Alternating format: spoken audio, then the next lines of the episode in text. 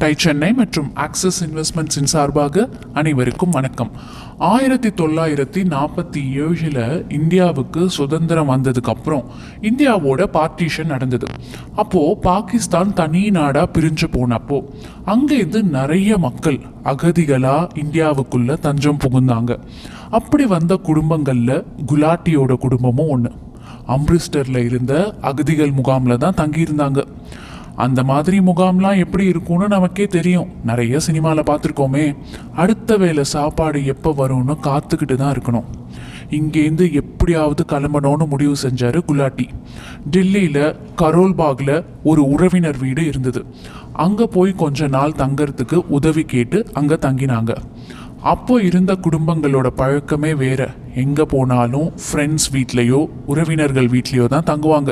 இப்போ மாதிரி ஹோட்டலில் தங்குறது வெளியில் சாப்பிட்றது அதெல்லாம் அப்போ கிடையாது. ஸோ கொஞ்ச நாள் அந்த வீட்டில் காலம் கழிக்க வேண்டிய ஒரு நிலைமை. அந்த வீட்டில் ஒரு எலக்ட்ரிசிட்டி சப்ளையோ வாட்டர் சப்ளை சப்ளையோ டாய்லெட் ஃபெசிலிட்டிஸோ எதுவுமே கிடையாது. ரொம்ப கஷ்டப்பட்டாங்க. இந்த மாதிரி ஒரு நிலைமையை நம்மளால் நினச்சி பார்க்க முடியுமா? சரி இப்போ சாப்பாட்டுக்கு ஏதாவது செய்யணுமே அடுத்த கவலை. இந்த நிலைமையில குலாட்டியோட கையில் இருந்தது ஆயிரத்தி ஐநூறு ரூபாய்.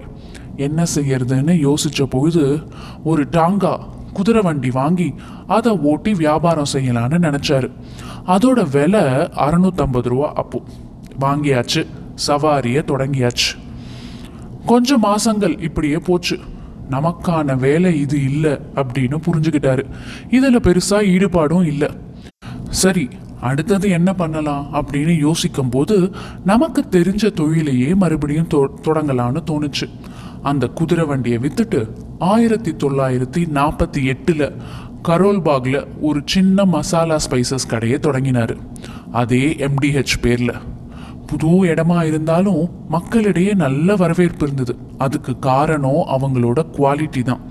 தரமான ரா மெட்டீரியல்ஸ் அவுட் சோர்ஸ் செஞ்சு சரியான ரேஷியோவில் அதை மிக்ஸ் பண்ணுறதுனால வந்தது தான் அந்த குவாலிட்டி ஆயிரத்தி தொள்ளாயிரத்தி ஐம்பத்தி மூணில் டெல்லியில் இருக்கிற சாந்தினி சவுக் ரொம்ப பாப்புலராக இருக்கிற இடம் அது டெல்லியில். அந்த இடத்துல ரெண்டாவது கடையை ஓப்பன் பண்ணினாங்க. இவங்களோட பிஸ்னஸ் எக்ஸ்பேன்ஷன் பற்றி மேலும் தெரிஞ்சுக்க தொடர்ந்து எங்களுடன் பிஸ்னஸ் கதையில் இணைந்திருங்கள். அதுவரை டை சென்னை மற்றும் ஆக்சிஸ் இன்வெஸ்ட்மெண்ட்ஸின் சார்பாக அனைவருக்கும் வணக்கம்.